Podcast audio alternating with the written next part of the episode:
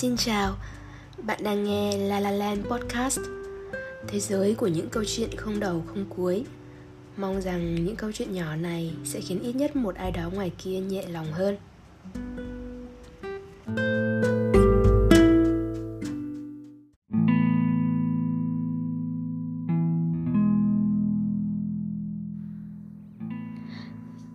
Chào bạn, mình lại gặp nhau trong một câu chuyện mới. Và tập ngày hôm nay cũng là tập cuối cùng của năm 2023. Cũng là một ngày rất đặc biệt, ngày Giáng sinh. Tháng 12 năm nào mình cũng có một chuyến bay. Mình không nhớ rõ mỗi năm mình đi đâu, nhưng mình nhớ rõ cái cảm giác khi ngồi nhìn ra cửa sổ, mây bồng bềnh.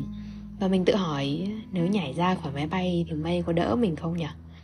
Liệu có êm ái như cái cảm giác mà mình đang tưởng tượng không? Chắc chắn là không rồi. Thôi, không nghĩ nữa. Cuối năm, mọi người thường nhìn lại xem năm qua đã làm được gì, những chuyện gì đã xảy ra, những mục tiêu liệu đã đạt được chưa, liệu đã có những thành tựu nào không. Chưa năm nào mình nghĩ tới việc tổng kết năm hay lên kế hoạch cho năm mới. Năm nay thì mình định làm điều gì đó khác đi đôi chút. Nhìn lại suốt 12 tháng qua, có những chuyện đã xảy ra và khiến mình đặt dấu chấm hỏi rằng mình đã vượt qua như thế nào nhỉ? Mình nghĩ là mình không cô đơn khi nhiều lần cứ tự hỏi tại sao lại là mình? Tại sao những chuyện như vậy lại xảy đến với mình? Tại sao họ lại đối xử với mình như vậy? Đây là những câu hỏi xuất hiện trong đầu mình khi những điều không hay xảy tới. Mỗi lúc ấy mình suy xét lại thấy rằng bản thân cũng đã cố sống tử tế, nhưng sao mọi người lại cứ làm như thế với mình? Vũ trụ đang thử thách mình đúng không? Vì dường như mọi thứ đều đang chống lại mình vậy. Mình muốn có một giấc ngủ ngon, nhưng không may gặp phải một người không biết nghĩ cho người khác, thức dậy giữa đêm và làm những công việc đáng ra nên để ban ngày làm. Mình muốn tự do, nhưng những mối quan hệ xung quanh cứ như những sợi dây chằng chịt níu giữ mình lại. Đôi khi mình hỏi liệu những điều đang xảy ra có thực sự quan trọng và có góp phần tạo nên mình của sau này hay không. Mình tự hỏi do mình đổ lỗi hay do vũ trụ đang thử thách mình. Cuộc sống của mình đôi khi khá là mâu thuẫn và nó phản ánh nội tâm mình. Mình vô cùng mong muốn bỏ ngoài tai mọi sự mình không thích, không muốn, nhưng lại luôn cảm thấy bất an và tội lỗi. Yêu thương nhưng lại thể hiện bằng sự cáu bẳn, cọc cằn và những lời nói mang tính sát thương cao. Lạ lắm. Những triết lý sáo rỗng cũng mâu thuẫn lắm. Người thì bảo đừng tự trách mình, hay tất cả là do mình. Thế nào mới đúng? Người thương mình liệu có làm vậy với mình không? Đôi khi người ta nhân danh tình yêu để làm những điều vô tâm, tàn nhẫn, rồi đổ tại muốn tốt cho mình. Nếu thực sự muốn tốt, sao không cố gắng tìm cách tốt hơn đi, mà lại nhất thiết phải là cách này, những cách nhẫn tâm như vậy. Những câu hỏi ấy cứ ập đến với mình như vậy. Lúc đầu mình rất khó chịu và ấm ức, nhưng lâu dần mình không còn cảm thấy như vậy nữa. Lâu dần, chuyện nào cũng như chuyện nào, và như thể mình bị chai lì cảm xúc. Mình không cảm thấy gì khác cả. Tuy nhiên, giờ thì mình nhận ra không phải là mình không cảm thấy gì, mà là mình đã chọn nhìn nhận sự việc khác đi. Thôi không oán trách và thôi không mong cầu nữa. Có thể sau này nhìn lại những gì đã xảy ra bây giờ, mình cũng sẽ bật cười như cái cách mà mình của bây giờ nhìn lại những chuyện của 2-3 năm về trước. Mình hy vọng là như thế. Bởi nếu vậy thì mình đã mạnh mẽ sống sót qua những nỗi đau bây giờ. Nhớ hồi mình học cấp 3, có một hôm mình mặc áo dài đi học. Và hồi đấy mình đi học bằng xe đạp. Hôm đó chắc hẳn phải là thứ hai. Vì mình không buộc tà áo dài cẩn thận, nên tà áo vướng vào bánh xe và làm mình ngã oạch giữa sân trường, trước bao nhiêu con mắt của thầy cô và học sinh trong trường. Áo dài của mình rách lên tận quá eo, và cái phần vướng vào bánh xe thì dính nhớt đen xỉ. Mình nhớ là mọi người đã chạy lại đỡ mình dậy và hỏi han. Mình nhớ lúc ấy, trong đầu mình không phải là cảm giác biết ơn khi có người giúp đỡ, mà là cảm giác xấu hổ. Xấu hổ tột cùng. Lúc ấy mình chỉ ước có cái hố nào đó cho mình chui xuống thôi. Rồi mình bắt đầu trách bản thân không cẩn thận. Sao lại để tà áo như thế mà ngồi lên xe? Đối với mọi người, ngày hôm ấy chắc chỉ là một ngày bình thường. Và có một bạn nữ nọ bị té xe giữa sân trường. Còn với mình, một cô nhóc lớp 11, thì ngày hôm ấy như ngày tận thế.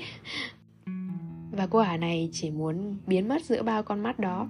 Chỉ ước rằng không có chuyện quê như thế xảy ra. Hôm qua, lúc bước xuống khỏi xe máy, mình không cẩn thận để ống quần vướng vào chân chống xe và ngã sõng xoài. Tay phải còn cầm chiếc túi xách đựng quần áo để chuẩn bị lên xe vô Sài Gòn. Tay trái thì chống xuống đất nên bị chảy xước một chút. Hông mình thì đập mạnh xuống đất. Mọi chuyện xảy ra quá nhanh nên phải mất mấy giây mình và em gái mới định thần được cái gì vừa mới xảy đến. Em mình đỡ mình dậy, hỏi mình có sao không. Mọi người xung quanh thì không biết bao nhiêu người nhìn thấy, nhưng có một cậu trai không nhịn nổi mà bật cười khanh khách. Còn mình thì chỉ thấy tay và hông hơi đau, vội vàng xốc lại quần áo và bước lên xe. Hình như lúc đầu mình hơi hoảng nên có nói nhảm gì đó, cho đến lúc đã yên vị trên xe. Mình quan sát xem mình đã cảm thấy gì. Và tuyệt nhiên mình không hề thấy xấu hổ nữa. Ngoài việc lòng bàn tay sưng vù và tê đi một chút thì mình chỉ thấy buồn cười thôi. Những người xung quanh đó chắc mình chỉ gặp họ một lần trong đời, chứ dễ gì mà gặp lại lần thứ hai. Và cái việc mà mình ngã sấp mặt đó cũng chỉ vì mình bất cẩn mà thôi. Mọi chuyện chỉ tự nhiên xảy ra như thế chứ không còn gì khác. Lúc mà rửa tay dưới vòi nước ấy, mình chỉ nghĩ đến hàng triệu tế bào miễn dịch đang chiến đấu để bảo vệ mình. May mà mình không gãy tay hay gãy xương ở chỗ nào. Cũng may laptop không bị đập xuống đất. Cũng may mà mình không bị rách quần áo. Đó là những gì diễn ra trong đầu mình. Hồi trước, mỗi khi mà có hẹn ấy mà đến phút cuối lại bị bùng kèo, hoặc là mỗi khi nhắn tin cho người khác mà bị xin, thì mình thấy tức giận lắm, ấm ức trong lòng nhiều lắm. Mình thấy rằng đối phương là loại người vô tâm và thiếu trách nhiệm, không coi trọng cảm xúc của người khác, và đừng hòng hẹn mình thêm một dịp nào khác nữa.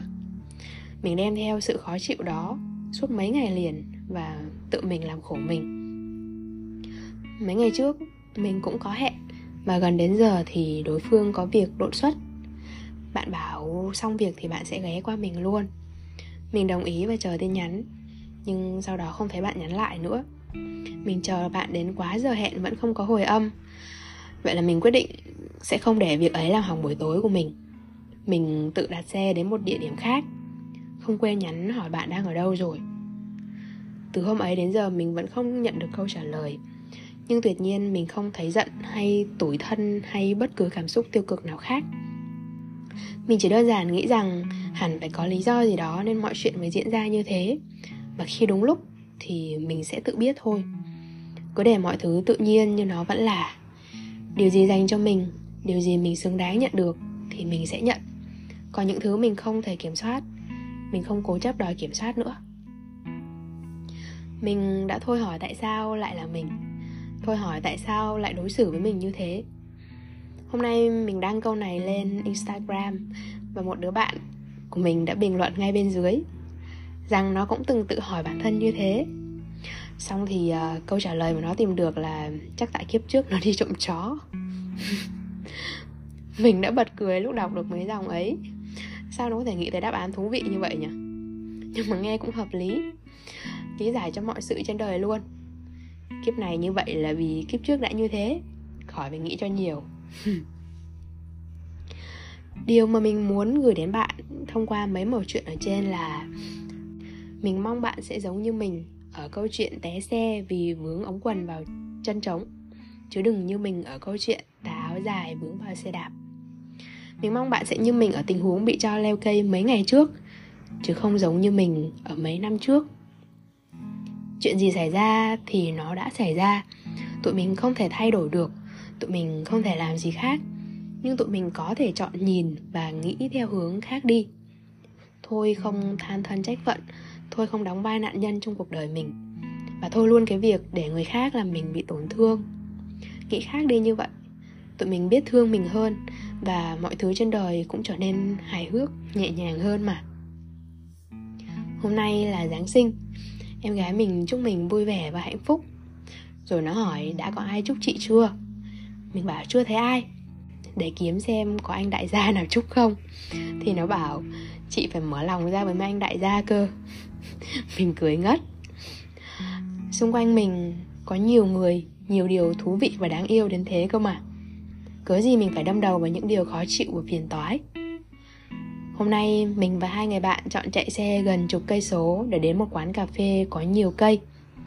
Mình chọn một ly matcha hạnh nhân vừa vị. Quán trang trí Giáng sinh vừa đủ và có nhiều cây xanh. Đông đúc nhưng vẫn có không gian cho tụi mình trò chuyện, cười đùa vui vẻ.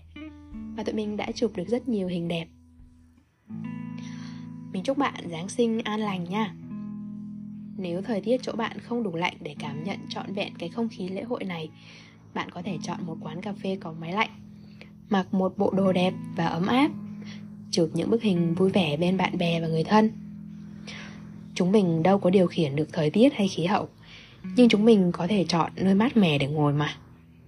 Chúng mình thôi không oán trách tại sao mình lại xui xẻo như thế. Thay vào đó, chọn điều tốt cho mình và tốt cho mọi người xung quanh. Chuyện thương mình bắt đầu từ những điều nhỏ bé như thế đấy.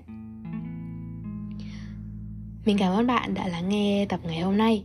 Và hẹn gặp lại bạn trong những câu chuyện tiếp theo vào năm mới 2024 nhé. Mình hy vọng năm qua bạn đã hài lòng với những gì có được. Và năm mới mọi chuyện may mắn sẽ đến với bạn, với cả mình nữa. Hãy theo dõi Lalaland Podcast trên Spotify và Apple Podcast nhé. Mình sẽ quay lại với những câu chuyện khiến bạn nhẹ lòng hơn đôi chút giữa cuộc sống này. Bye!